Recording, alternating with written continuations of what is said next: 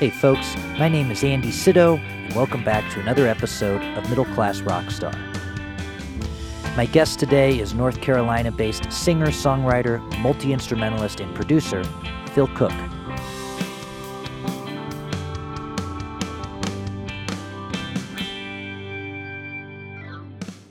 Welcome back. I hope everyone is doing well. Are you feeling okay? Are things starting to open back up in your world? Have you been vaccinated yet? Um, lots of exciting things happening for artists of all kinds and for everybody. Things are starting to open back up, and that's awesome. Um, and I usually don't do a lot of sharing and show and tell, but I have a couple cool things going on that I wanted to mention really quick. First, speaking of things opening back up, I have my first tour in like a year and a half. Um, we were, when things first shut down, my band, modestly titled Andy Sydow Band, was uh, about to head up to Canada. We were driving from Denver to Saskatoon um, for a string of shows in Saskatoon and Edmonton, and stuff closed down. You know, we're like, where are we going to be able to go? Is the border going to be open? And I laugh now thinking about it that we ever thought we were going to somehow still do this tour. But, you know, in February, when you're looking at March and April tour dates, eh, you know, in 2020, that a lot of people were doing that. In fact, a lot of bands were out longer um, than I was before they realized, oh yeah, no, this thing's real. We all we all got to uh, you know go home. but uh, anyway, things seem to be starting to open back up, which is really cool. And I'm doing my first tour in a long time. Mid to late August into early to mid September, and for the first time, I'm doing a whole run solo. I've done um, I've done little one off solo, but I'm not taking a band. It's just me. Um, and uh, so I sound like a little bit less of a narcissist when I say it's called Andy Sydow because it really is just me on this run. Um, leaving Denver uh, at mid August and going through Lincoln, down through um, St. Louis, down to Nashville, up to Cleveland, and back around. So I just have started stringing dates together through that. And I'm just doing small clubs, listening rooms, house concerts. I, am trying to book as many house concerts as possible. And I have some open dates. So um, you know, if you're along that tour route at all between Denver, Lincoln, uh, St. St. Louis, Nashville, anywhere to get me to Cleveland and and then back home, um, you know, le- let me know. I've got several confirmed dates, but several open still, and I may even shoot over to uh, North Carolina, Asheville, or something like that. Well, while I'm in, uh, you know, if I can, and you know, visit a couple friends, play a couple shows. Anyway, fun, exciting stuff. And I know a lot of my friends are starting to get back out on the road too, and um, and that's awesome. I wish everybody the best in safety and success and all that. Um, it, it's cool. It's cool to see. Hopefully, you know, again, provided X, Y, and Z happens, but we're starting to anticipate things opening, and it's um, it's awesome. The second thing is I've got a new EP coming out on April 9th. So not too long after this episode um, comes out. It's called Time Love Everywhere, and it was recorded on the tail end, actually, of a, of a Canadian run. That's about the we usually do it March, April every year. It was at the tail end of that in 2019. We had a day off in Boise, Idaho, and uh, went into a home studio, recorded a couple tracks. I added a third track that I recorded at home, and um, I produced it. So I, I wrote horn lines and got horn players to come in to a local studio in Denver and um, backing vocals too. This wonderful um, all female folk trio, Sister Neapolitan, did the backing vocals, and oh my gosh, did they sound good! Um, and that was the only thing, oh, the only parts we did in, in, a professional studio was the horns and the backing vocals. The rest is, um, you know, home studio or literally next to my bed. And uh, so that's cool. That's cool. I'm proud of it. It's it sounds really really good. The first single, Mona Lisa's Everywhere, is already out, and there's a music video with it. Um, yeah. Anyway, so it, it, like I said, I don't usually do show and tell or anything, but um, a couple exciting things going on, and I I'm just uh, I'm stoked for my friends. People are starting to to book things and release things that they've been holding on to that they recorded a year and a half or two years ago that they thought they were going to release, and and um, and that's really exciting. So my guest today, as I mentioned at the beginning, is Phil Cook. And I'm so so happy that I was able to get him on the podcast. I, I made a list, you know, three years ago when I started about people I wanted to get on the podcast eventually, and um, Phil was on that initial list. And, and I've gotten a few other people from that initial list too, which is really cool because I had some shoot for the stars names on there as well as some friends. Um, you know, so it's cool to check one of those names from the initial list off there. It was just such a privilege to, to chat with Phil. Um, and he's somebody too. I'll go into his story a little bit, his bio here in a second, but he's somebody for me that I really that I really can look up to and and appreciate um, in in a really special way because I, I look at Phil and you know Jeremy Lawton I could throw into there from Big Head Todd and the monsters that I recently had on I could throw him into that pile too of people where I say you know I I'd like to be like them when I grow up. Um, you know I play guitar and piano and lap steel and produce records for other artists and and um, I just like to dip my feet in all these different things and be a part of all these different things. Um, and they're both like that, except for they're both way better at it than I am. You know, they, they have a, a lot more wisdom and experience. And so, you know, listening to their stuff and and getting to chat with them is just really, really inspirational um, for me. So, anyway, if you haven't heard of Phil Cook, he is an extremely accomplished multi instrumentalist, whether it be piano or guitar or banjo. He's also a singer, songwriter, and producer based in Durham, North Carolina.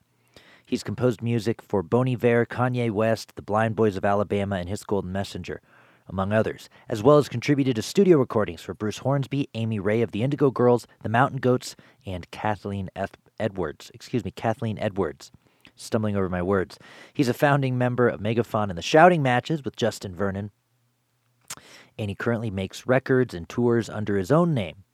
Um, his most recent releases, as far as I can see, which was released in 2019, he's got another release he's working on that he talks about um, in the interview, which sounds like a super cool concept. We nerded out over that for a little bit.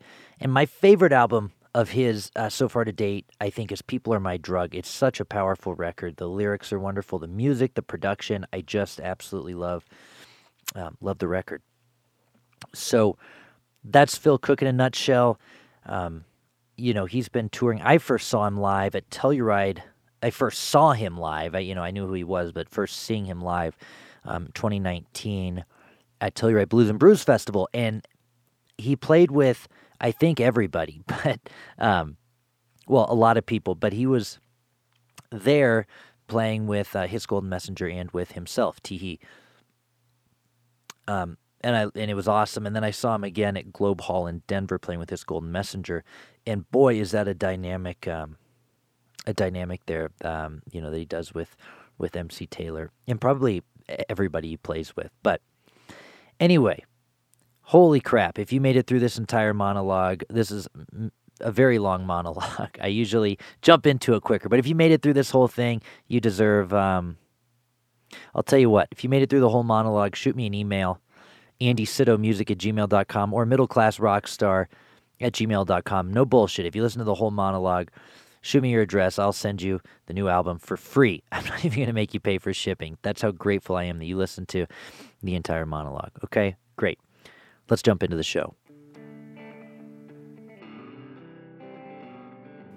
Quick thanks to our sponsors. First, PQ Mastering Patrick at PQ Mastering puts the finishing touches on this podcast, and for any of your audio or restoration needs, go to pqmastering.com. Also, Narrator Music.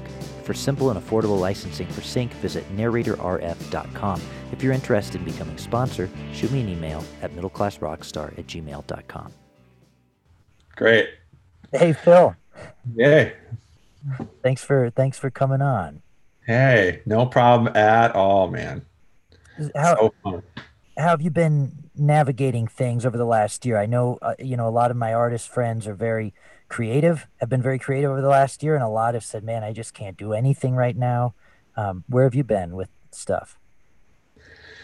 Um, I think as far as um, uh, it's a great question because it's like, how do you measure uh, a year anyway? But then you try and measure a year like the last calendar year, and um, there's a lot of layers, man. It's a really big onion, you know. Um, so I mean, artistically, I would say that you know there's been one layer of the journey that's just been sort of like gradually and organically just kind of letting go of the hustle um, that I felt like I've been uh, running on since I was 15, and uh, there's all kinds of pieces to that. But you know, a big piece of uh, of the hustle always is just like you know, gotta you know, you gotta go out and find it. You gotta go out and find the money. You gotta go out and find the things. You gotta whatever, and then you know, um, I, I think just as a parent, as a husband, as a community member, um, there have just been a more apparent and emerging needs for me to be putting my time and prioritizing my presence yeah. um, in other ways and in other avenues. Um, and so that's sort of, I feel like helped me really just feel like, you know, I mean, for real, like, you know, like for real, Instagram just kind of like, I don't know, after a year like this, it's just like, yeah, I don't know. Yeah. There's a there's a really big clarifying and, and appealing away of a lot of things, and it's like, what am I in all this for? What did I start to do this for? What yeah. parts of this industry are um, have I just kind of really been conditioned into, um, just going along with, and just feeling like the anxious plight of just like really feeling like I need to stay on top of everything all the damn time and yeah. be super proactive and make sure I'm getting the word of my presence and my branding out to like some things. I think there are a lot of people that are natural at that. It comes naturally to them. Their brain works like that immediately. Mine does not. So it's always been a jarring, like, uh, a, a, a, really jarring thing for me. I just always feel like I'm just really like I always feel like a dinosaur A, and it's great, you know. And I have a lot of friends who are like, you know, bemoan the social media that their record label makes them stay present on. You gotta stay active, gotta stay, gotta, gotta, gotta, gotta. This is all this shit that's just like, you know what, man, I. I don't care. Honestly, it's like I, I don't I really don't. It's so there's a part of me that's just like really happy to let go of that part of it but that's yeah. all industry. That's like all industry related. I mean, you know, when you're really talking about being in, uh, you know, being, you know, in a creative endeavor, a lifelong pursuit of just like expression and self discovery. That's like a great. That's a great part of last year because there's a like this whole private world that I was able to explore that I just feel like I haven't had to share with really anybody, you know, uh, or ha- I haven't needed to share with anybody. I haven't felt like I needed to anything needed to be accounted for, and it's just been like full of exploratory, just new avenues and like and and like really deep dives and like uh, really neat nerping into some nerdy ass shit down in my studio. Yeah, and uh, I didn't really have a home studio like as a part as far as things went like up until this last year. So I'm really um I'm really thankful for this time to just actually sit down and build a space where I can like have a workflow. I can have everything. I just never had time. Just on the right. road, just always on the road, and then coming home and prioritizing time at home with my family. And so this has just been a really great uh, space and time for me to just like really kind of uh, find a way for me to have. If I have 15 minutes, I can make something cool in 15 minutes yeah. I didn't I couldn't yeah. do that before. And now I can and I've just really gotten into production. I've gotten really into like awesome. You know, synthesis, drum machines, all these really avenues that were just like completely different than everything that I've done all up until here, like which has been a lot more like acoustic instruments, fretted instruments, like you know, piano, like just other sorts of things like that, electric guitar, just these like really tactile like yeah. you know manual things and so getting into this other avenue with these other languages and other sorts of things has been this whole thing that like i think some people of my fans would be a little surprised to hear that i've just been farting around with drum machines for a year but yeah. that's what the hell i've been doing and honestly like I, I, you know, I wouldn't trade it for the world because I just feel like yeah. it's like a whole nother. It's like being able to learn a whole nother language and and be like, I don't know. It's just like it really expanding my skill set, really expanding like all the things and the tools in my drawer that I have for when you know we're able to move more freely yeah. um, in the coming months and years that I can walk in any studio and just be like, I don't know, I could feel it. I could just feel it like I'm not afraid anymore of all this yeah. whole section of a studio that used to be like, uh, I'm gonna stay over here. You know what I mean? Uh, this is the stuff I know. And now I'm just like, well, I, now I know a whole bunch more, and and yeah. keep going. So yeah, That's awesome. So, it, it, is there a thing, you know, to sum that up? Is there a thing where you said, okay, this needs less, this deserves less of my attention, and this deserves more of my attention? And I learned that from from the last year. Like, w- will you tour less? You know, when it's all over? Yeah, I mean, you know, uh, I think that in in terms of just realizing what a what a series of time can mean for my um, my my family, uh, for real quality time spent with my family, and really knowing what that means now because I've been forced to understand a long term arc. My the rhythm and cadence of a touring life is this like really can feel really binary in terms of just like on off like away home and like away on the road is very regimented uh and it's very like predictable everything you know just like yeah. thank thank thank thank thank thank thank you just go through your day and getting home was always the most stressful part for me uh, i always had a hard time uh, you know, uh, uh, just getting the motion of of everything out of my system when I just would arrive, and I would just be like, Ugh. yeah, and uh, then just getting like um, a real, honest to God chance to just let all, all of those motors run out of juice and just be able to just like sit and be there and figure some stuff out. I mean, it's really taken a whole year for me to really realize what that slowdown has meant.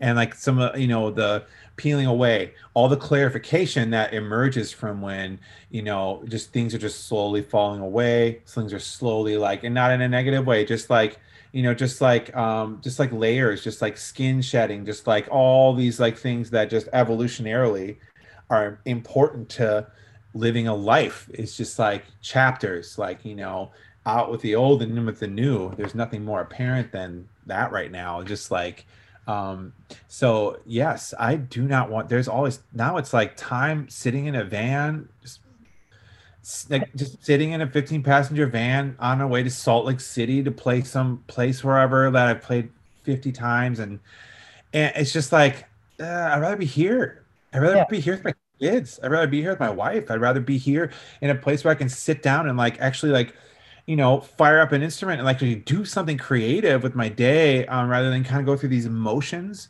that are um, motions and emotions that are like like like very cyclical and just kind of in this like this loop that it, it's all it's all good but it's like it's just woken me up to the fact that like um, i have a big enough skill set and i have enough experience in my life right now at this point in time that i can discover discover and explore other avenues of income streams that yeah. don't involve me just like playing some bullshit place in Cleveland or or like sure. you know Jersey or Ohio or Pennsylvania just like that I it's just like it's just like there's there's there are a lot of meaningless gigs people yeah. may be like every gig play every gig like it's like okay great it's not 1987 sure. or 1998 anymore it's like yeah 2021 and it's just like superfluous like absolute flooding of critical faculties and we're just being inundated by sound and images and just yeah. like all these urges and just all this accessibility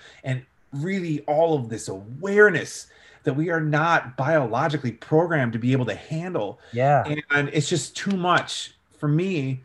And i think it's too much for so many people. And a lot of people i'm just hearing this back. So yes my friends that have large touring enterprises that are having to like you know you know have retainers and really keep their bands on like you know they're just spending money. They just feel the machine. They can't get out of the machine. Some people that are in like i'm not in that boat man. I'm like yeah. i've been able to like fly low and slow. I don't have a lot of like upkeep or people that are really relying on me and all this other stuff. So I don't have that pressure that some of the other people do that are like, got to get back out there. You know what I mean? I'm just like, uh, whenever. I don't know. I mean, it's just like I don't. It's pointless to make any plans. That's all I've learned. you know, somebody who's who's, you know, you've made an impact in the industry. I mean, you've you've made a revenue stream all over the place, right? Because you've played with so many different artists, whether it's um, touring with Hiss or doing the shouting matches or um, just playing on other people's records, composing for other people. Um, you've done uh, so many different things that you're sort of you've uh, it seems like you've set yourself up to say okay i can do go a number uh, of different ways you know? If you want to stay home and produce records for people or something you can probably do that right?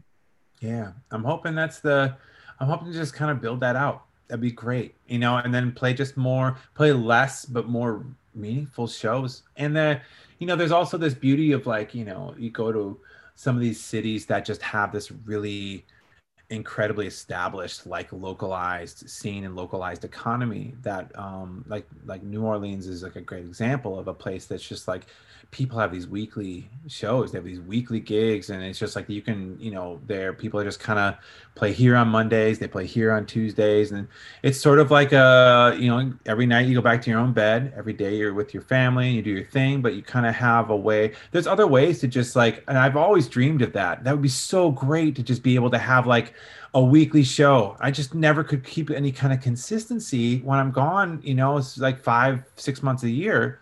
Yeah. I, I, I, I could never, I, I just was all like someday. And now it just feels a little more attainable to think about the idea that when things start to come back, I just feel like it's just like we got to have low to no expectations and start really small. It's just got to start small. I mean, you know what I mean? There's no other way yeah. it's going to really actually happen. And for me, that just feels like maybe there's a way to, excuse me, um, there's a way to just kind of do something like that more just like something that's just a little bit more like localized it's still just fun.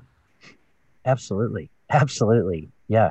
And in terms of you're talking about the meaningless gigs um you know for me that's the request four hour piano gig at the steakhouse where i'm background music kind of thing. Like that's uh, you know but i but i do it for the rent kind of thing.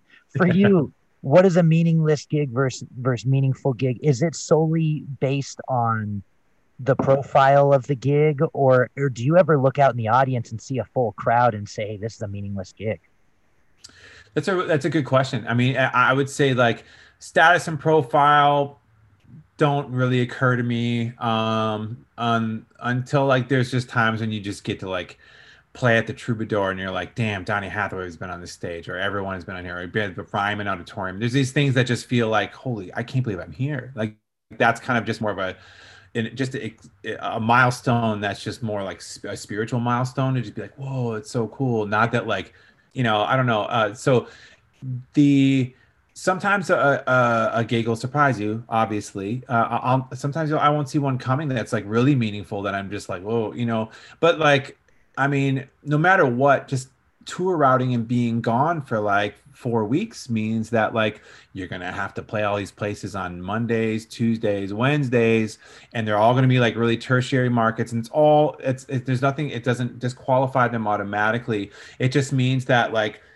by by law of odds, it's just gonna be like you're just gonna have like these certain markets that uh, that that you do really well in and then there's going to be other things that you're just always testing out and you're trying whatever it is. And it's just sort of one of those things that just is more of like it's more of a uh, quantitative thing i feel like in the end. It's just like the odds if you're just out on the road a whole bunch more you're playing more of these things. I, I would say that like you know for me just to feel this really incredible connection to um, a wider audience has been through really well established and really well curated and really thoughtful festivals, which have been like Newport Folk Festival, like yeah. Eaux Claires Music Festival, Pickathon, uh, you know, and, and um, some places like that that are just really run by human beings that really give a shit and they really are fans at the end of the day.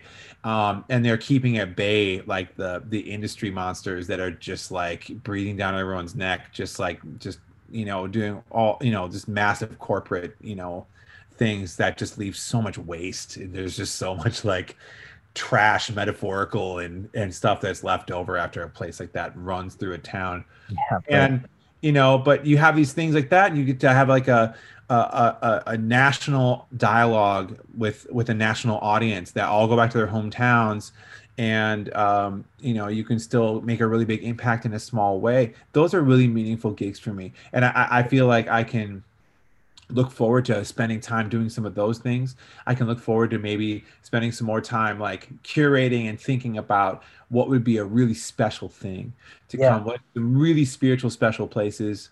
Um because it really to me is like comes down there's a lot of uh like um like the meta is is how I I'm always panning out, but the meta of everything um, counts so much more now. Just like the actual soul feeding spirit of a venue and um, in some places that just feel like more sacred.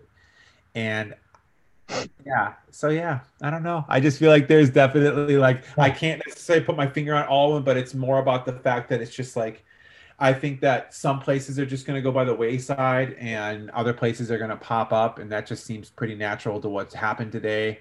It's sad, but it's also just how it is. It's just what's happening. You yeah. know what I mean? So some of those places that were pretty BS, you know, uh, yeah.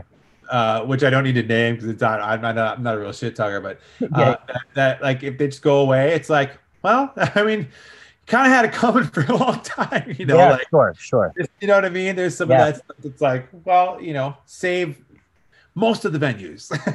most of our, I, you know, I, yeah, we have had this conversation with a couple of friends before. Save most of our stages, I think. Yeah. nice slogan. See, you're, you know, as you're sitting here talking about, um, you know, playing in a place that's sacred or spiritual, or, you know, some of the venues where, man, so and so played here. Um, you know, I it, it, makes me think about a record of yours in particular. And I love all your stuff. I love the collaboration you did with your Feat 12, 13 years ago. Um, you know, as far as the eye can see back in 2019. But um, the one that sticks out to me in, in this conversation is uh, People Are My Drug. Um, you know, in, in the description of that record is transforming pain and injustice into love and compassion. And, you know, you say about the record that you're really working, you know, in a spiritual way to honor your influence is not just in a musical way, but in other um, facets as well. What was kind of the process of recording that record for you, and, and what do some of those songs mean to you? Uh, the process of recording that record was um, instinctual, and it was from the gut. And my brother and uh, kind of longtime gatherer and and collaborator and producer um, um, you know, kind of really was pushing for me to understand, um, to lean on my own instincts in just the moment of things. So we were, you know, we just cut the record really fast. You know, everything was just done really fast. We like we cut that whole record in two days. Um, and it was all like done live on a floor. Um, and then returned back to Durham where we just like cut all the rest of the vocals and the you know the choirs and the any guests that were on there in another matter of a couple days. So it just felt like it, we just really flew with it, and it was just like first thought, best thought, just a couple takes, and just like no more than like two takes, just like from the gut. You know what I mean? And just like this is the snapshot, and that's really how I've done my my solo records. Like the the first thing, like Phil Cook and his Feat record that I did, the Hungry Mother Blues one, was like. uh philosophy I had was just like I could forgive all these mistakes that I would make because it was just the, the record, all those records, the solo ones are just they're full of mistakes. They're, I mean, I've I've I flub left and right, and I and I and it's just like it's just how I sound that day. It's just like where I'm at. You know, I didn't want to edit it out. I wanted to be honest. So people come and see me play those shows, they're gonna see they're gonna hear the same amount of flubs, and it's gonna be just honest. So I, I was a liberating aspect of being like, once you can accept the parts of you that you know that you don't have to edit out by pro tools because it's just really who you are. And there's nothing to hide behind. Then there's nothing to be ashamed of in that way. And this is goes way beyond music. You know um, the more you can kind of like own these things in yourself and really be true to who you are. There's nothing to hide behind. There's nothing to actually defend. There's nothing to actually, it's just like, it's just there.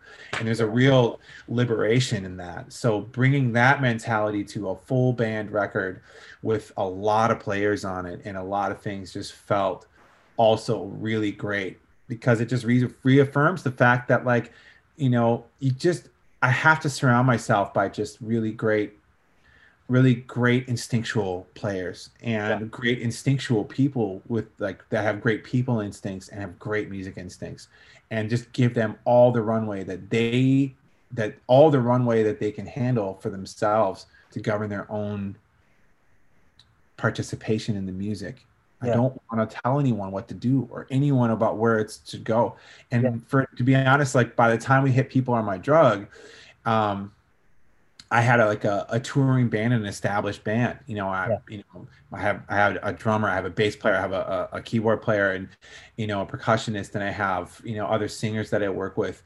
That we've played a lot of shows. You know, since so I south from Southland Mission all the way up to People Are My Drug was just like there was a lot that happened in there. I learned how to be a band leader. I learned how to like you know kind of tour manage my own shit because we were on shoestring budgets. We were like again that was full of meaningful places that had almost no people in it that were really like a lot of shows you know that were really meaningful yeah. but to me it was that was so much more about the fact that like we all leaned into each other and that i really rely on everyone around me to like to govern their own ship in this way and uh, and in that way when their strengths are apparent and they kind of have a good sense about what they bring to the band and what they what like what they're really good at within the band and in the van and outside the venue all those things that we all move in this like way that just perpetuates it all forward. Yeah.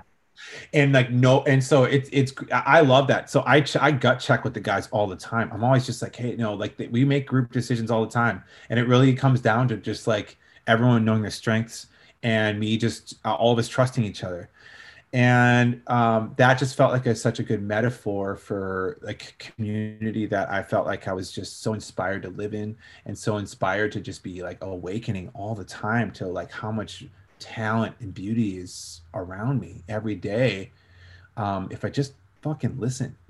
Yeah yeah. do you swear on this podcast? I'm just i'm just going yeah, for yeah go for it go for it. Sorry.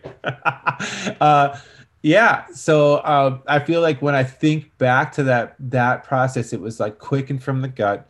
Yeah. there's a lot of trust that was built and i can feel in that record um you know all over the place.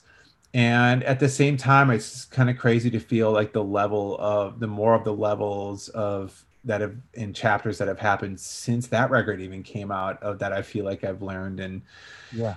and so yeah i don't know i i, I yeah I, am trying to think uh, who, who are you um, you know, I was I, I, read an article you did about that record, and you were talking about you're somebody who's always sought mentors, and you really wanted to honor the people who who have shaped who you are. I mean, who are those people, and who are those influences? Yeah, I mean, I mean, so so so much, and so many people. Um, uh, I mean, so so yeah, so, yeah, yeah. so many people. but like it, broad it, question. Yeah but like those influences I mean, there's there's you know I, I i can say that like there is like uh there is um like almost like an endless cultural wealth in this country that um to be excavated and mined and celebrated and honored and respected and a large share of all of that has to do with the fact that you know wherever african diasporic traditions culture and music land whatever continent yeah. whatever continent african diasporic music lands on fertilizes the soil of whatever continent that is and changes and becomes a part of the music and grows into a whole new entire like species and subspecies of plants and just is in every single thing. It's in the air it's in the e- ecosystem. It, it just becomes this incredible garden. And i just feel like the story of american music has so much to do with that incredible um, with with with that cultural wealth. So I mean, I guess like you know something that I just the older I get and the and the deeper I get into um, things like American gospel music, things like um, you know even just like appalachian music uh, getting into just like you know soul and getting into jazz getting into jamaican music getting into any of these things just uncovers just over and over again um, so many people that lived lives uh, you know and had stories to share and had music to actually speak to those stories. And there was a presence in that struggle and in that singing. There's a oneness in that that i feel like people like me are just constantly just we see we come to that fountain and we come to those waters constantly for like rejuvenation and the other side of that is realizing how much of that is the coming to those waters and those fountains is like exploitation and can be like into just like um you know taking advantage of of yeah. situations and um, and so learning all those aspects around the music and how much the American story has to do with all those things, and all those joys, but also all that sorrow, all that pain, and all the um, injustice that's happened too. And if you don't understand those broader pictures of how all of those things tie into each other, you're missing out on some of like why, the why. Yeah. yeah and the how. Like you're and those are like some of the most unanswerable questions are why questions. Why? Kids asking you like, I don't know. Like, I, why, I don't. Why is the sky blue? I don't know. Why? Why are hard questions? Those are hard questions. Yeah. How is like a functional to do question? Why is like that's like existential. You know what I mean? Yeah. And so yeah. So I mean, I feel like yeah, but you get to someone like Aretha Franklin and realize like the actual, in my opinion, like the mountaintop of like what um, the gesture of American music, um, you know, and virtuosity and, you know, um, and poise and just like, um, I don't know, just, yeah. just mighty, magnificent human spirit um, and the capability of what the human voice can do yeah. uh, is to me still feels like driving out of a mountain pass in the rearview mirror, the peak of that mountain is still very, very clear and will be clear for a very long time. The further we get away from it, it's just like, yep, Aretha. You know what I mean? Yeah. So I took one example, but it's just like just endless, dude. Stevie Wonder, Jesus, you yeah. know. Well, and I what I, I I love what I love about you in in your music um, is that you are, you know, it, it's really eye opening in the way that you're not just appropriating the music, but really celebrating it. And there's, you know, there's so many songs as as we can go back, the Tutti Fruttis of the world that were first recorded um, or written um, by black artists and in, in the record labels instead of putting the money behind them would have a white artist record it um, and it would hit number one on the charts and so I, I, it seems that there is a line there between celebration and appropriation. Is that ever any? Is that ever a struggle for you as an artist? Always, yeah, always. I mean, I think that especially in the last year of, you know, I think since George Floyd and everyone taking a long, long, hard look in the mirror at, at all of ourselves, just like in our as a country, just being like again having an opportunity to just like really reflect for real um, even through all the politicization that happens and all the things like that, just like really taking a human look at like how suffering operates on this continent, in this culture, in this society. Um, you know, uh, uh, it, it, uncovers all kinds of really uncomfortable questions that we all have to ask ourselves. Like, why am I in this? Like, why am I? What you know? What is it? You know, da, da, da, like, you know, all these. Um, so I, I, it's a constant struggle. It's a constant struggle to just like really try and understand, um, just my own motivations for constantly um, being drawn to and um, this music and these artists and these stories and you know um, and I, have I haven't come up with any like really great answers after this year, but I will say that like um I you know I'm I mean maybe a good point for me to just really make as far as just understanding like like bandwidth and yeah. the capacity and just like noise and like i'm saying social media just like everybody shouting and nobody listening as bob dylan said it's just like this landscape where i just really feel like part of the way forward is that white dudes should be thinking about making a lot more instrumental music right now. You know what i'm saying? Yeah. Yeah.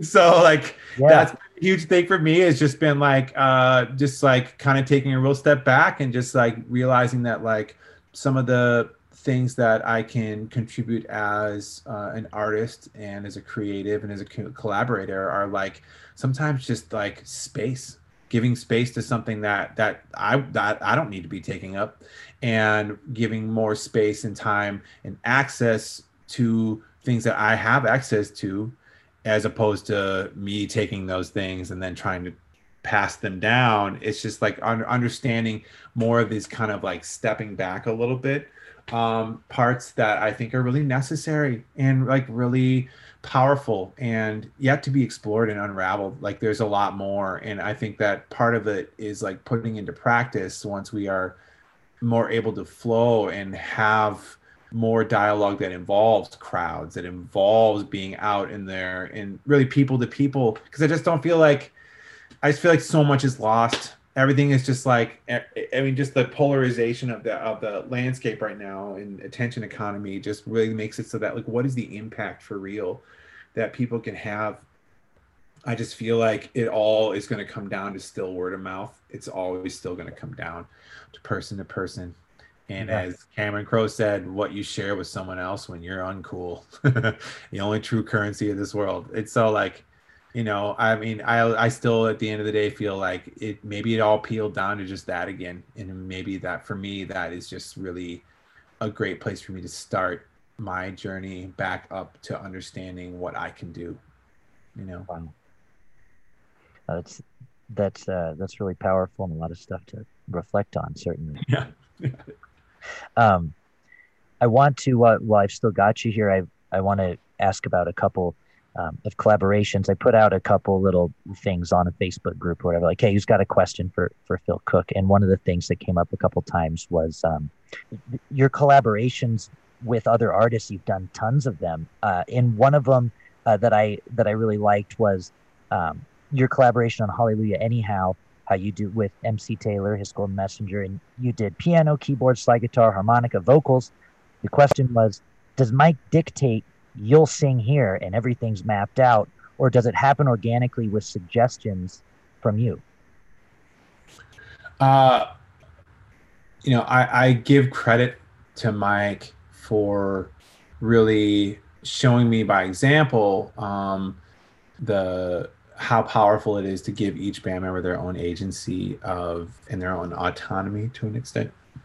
Um, my, um, I will say that um, uh, Michael's directives to the bandmates and to me usually often would just start with like just a rhythmic a gesture. So he would kind of say uh, maybe this kind of like uh, something that kind of is more like this rhythmic gesture. So it wouldn't be like you know it, it, it yeah so there would be like a, a, a su- suggestions towards a gesture i would say is where about where the direction would happen. And sometimes it would be like let's just lay out here.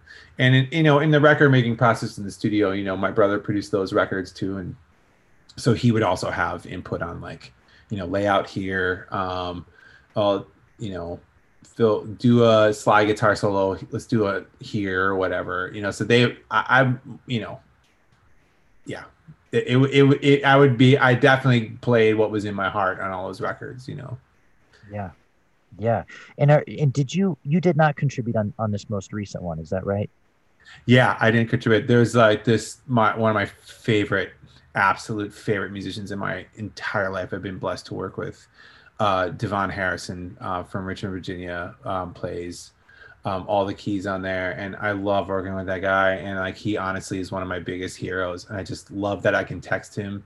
I love. I can't wait to work with him again, and I'm so stoked that he's on this new his record because his parts are so good, dude. They're so good. Yeah, yeah. No, it's uh, what I've heard so far is wonderful. Um, and are you going to be putting out? Are you working on an instrumental record with some of these new influences you've been doing over the last year? Is there something coming out with you coming up?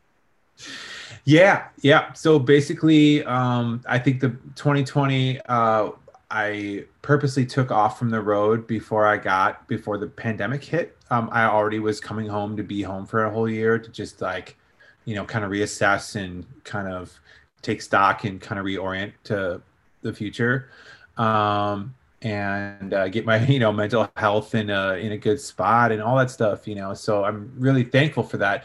But i was heading into the year with my mind on a really big return to the piano which is my my center and my very beginning when i was a kid. It's how i started everything. And piano is the only thing i played from when i was five. That's not that's just actually not true at all. But piano is like 90% of what my life was from when i was like you know three four five years old all the way up until i was like 25 pretty much.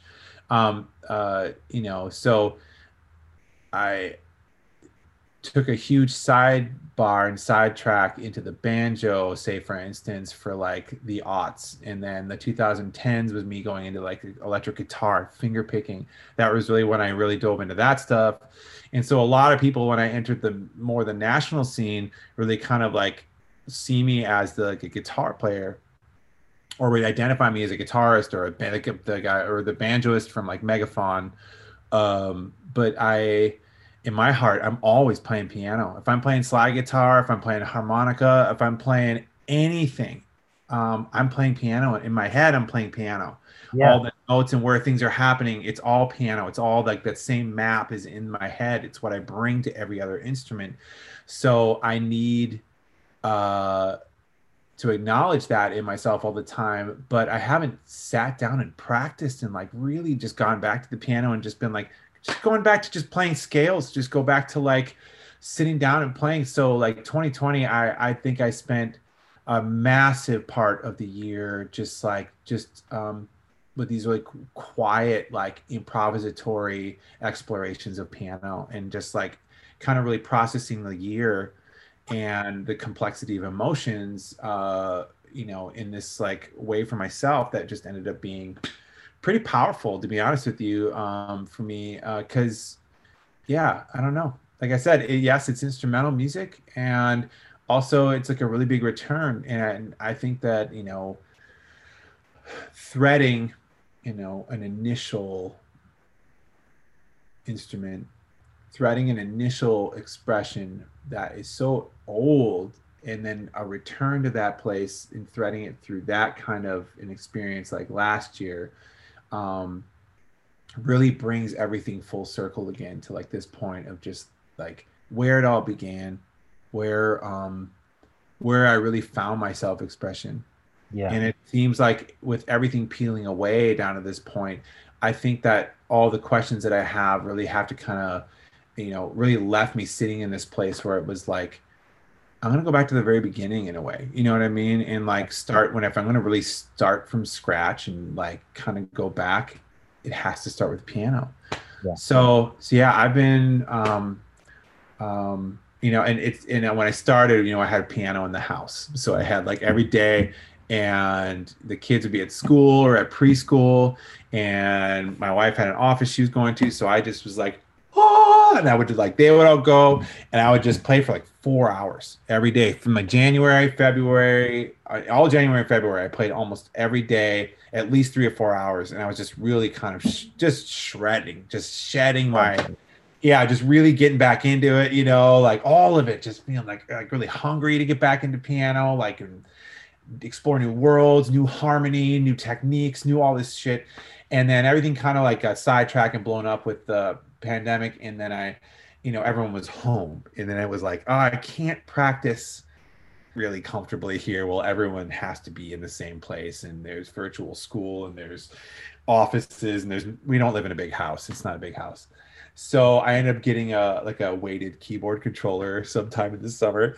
Yeah. and then it became very private because it was like waking up and my my hack was just like wake up at six you know, kind of do some meditation and then just like headphones thing, still quiet in the house, but I was just like very in a very like private small space to just like go to like the center. So it felt meditative. Really really meditative. So i feel like you know um something is definitely coming out of that. So i've been working on this piano record um, sort of since January of this year. Kind of spent the year writing, spent the year improvising.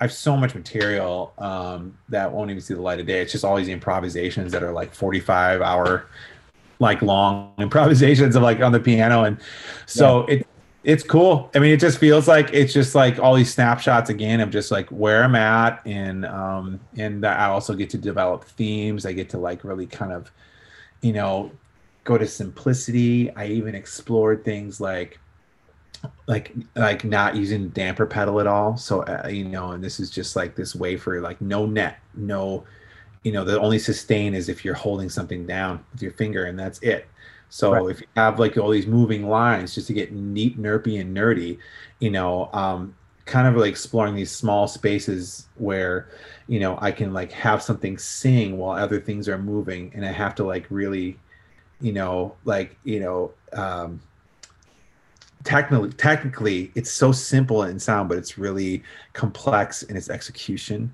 and yeah. it takes a lot of patience and it takes a lot of like um like just so much muscular nuance in there that's been really fun to kind of get into that some of that stuff. It's just like again nothing grand. It's just there's like it's like small but it's so pure. So so anyway that's kind of where i'm at that's what i've been doing that's wild. I love I love the idea of playing out the damper pedal. When I, you know, I I went to school for for jazz piano and now, you did.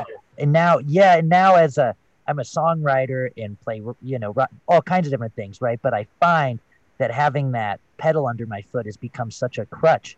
I mean, it's really cool, but it's it's like there all the time. Yeah what a great exercise. I got to try that. Cool. Dude, you got to try it because I, I, what's cool is that it really shows you how you play. It really, it, it, it makes it really clear. You like, it's like naked experience of just like, what do you, how do you really play? You can really hear how your expression is and you can really, um, and I don't know, it's nice. And then it just really, it made it really, uh, I just acknowledging and it felt like, ah, okay, like a really honest assessment is what it felt like and so then it then it just felt like working from that point of view felt like I don't know. It's just like I got really excited about it and kind of really nerded out on it.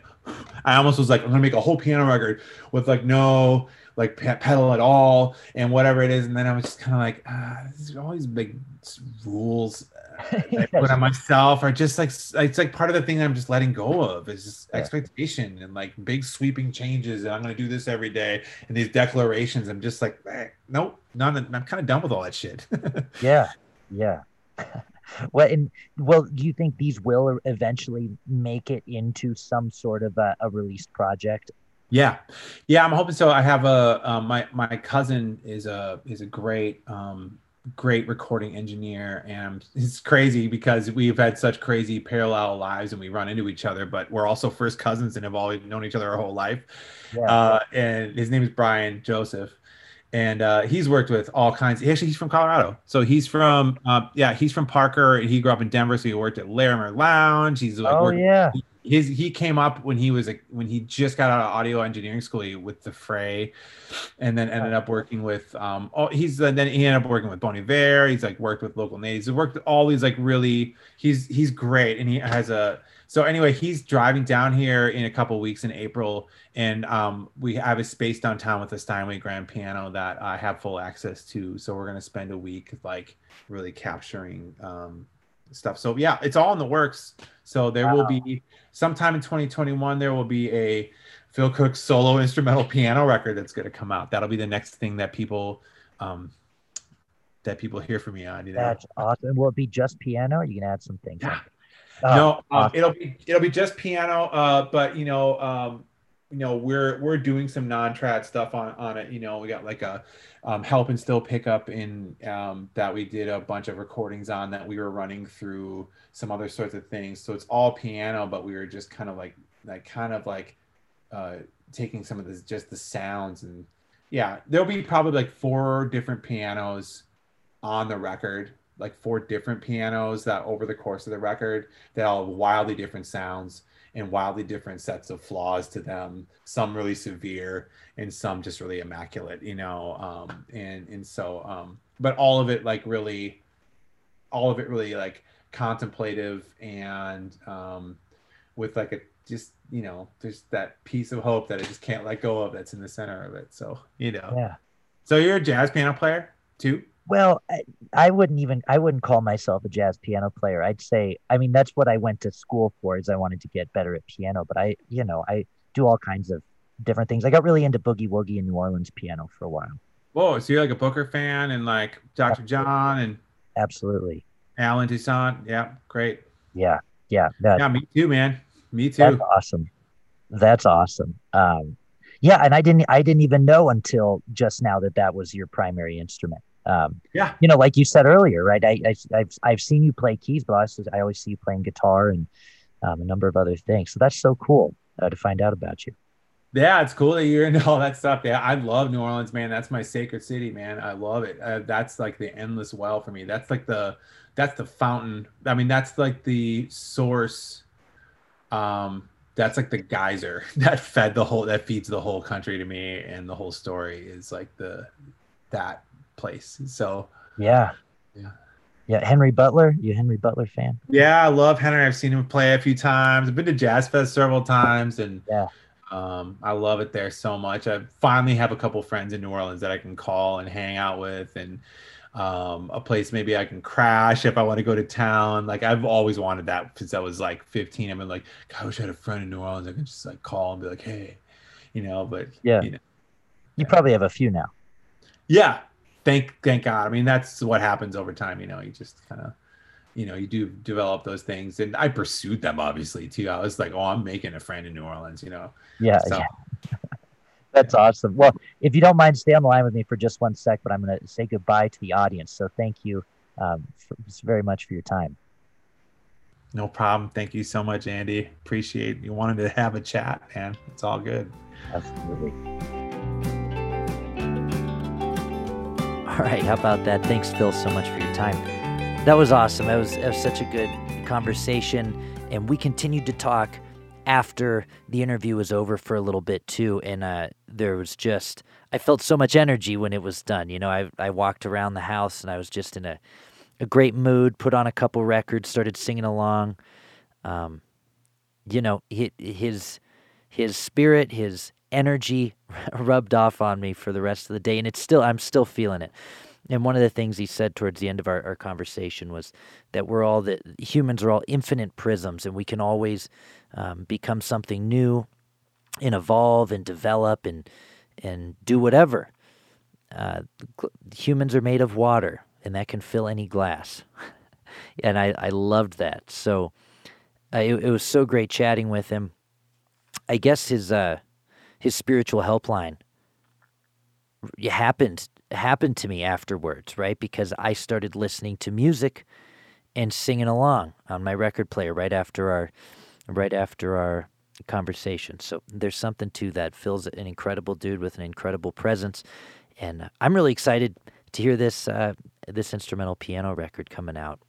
Um, you know, later on this year probably. So really, really cool stuff. Phil, if you're listening, thanks again so much. I sure appreciate it. If you have any questions, comments, hate mail, death threats, you can send them to me, middleclassrockstar at gmail.com, or andysydowmusic at gmail.com is just fine too. If you'd like to help out this podcast in a monetary way, I'm on Patreon at patreon.com slash andysydow, S-Y-D-O-W, and that just helps keep the train a moving. I put all kinds of uh, exclusive content up on there as well. Um, if you can't help in a monetary way, no worries, no worries at all. Just you being here is awesome, and you can rate and review on Apple, on Apple, uh, Apple Music, or wherever you listen, Apple Podcasts, wherever you listen. Um, that helps out a ton. But even just you being here is cool too, right? Um, thanks for listening, and uh, I'll chat with you next week.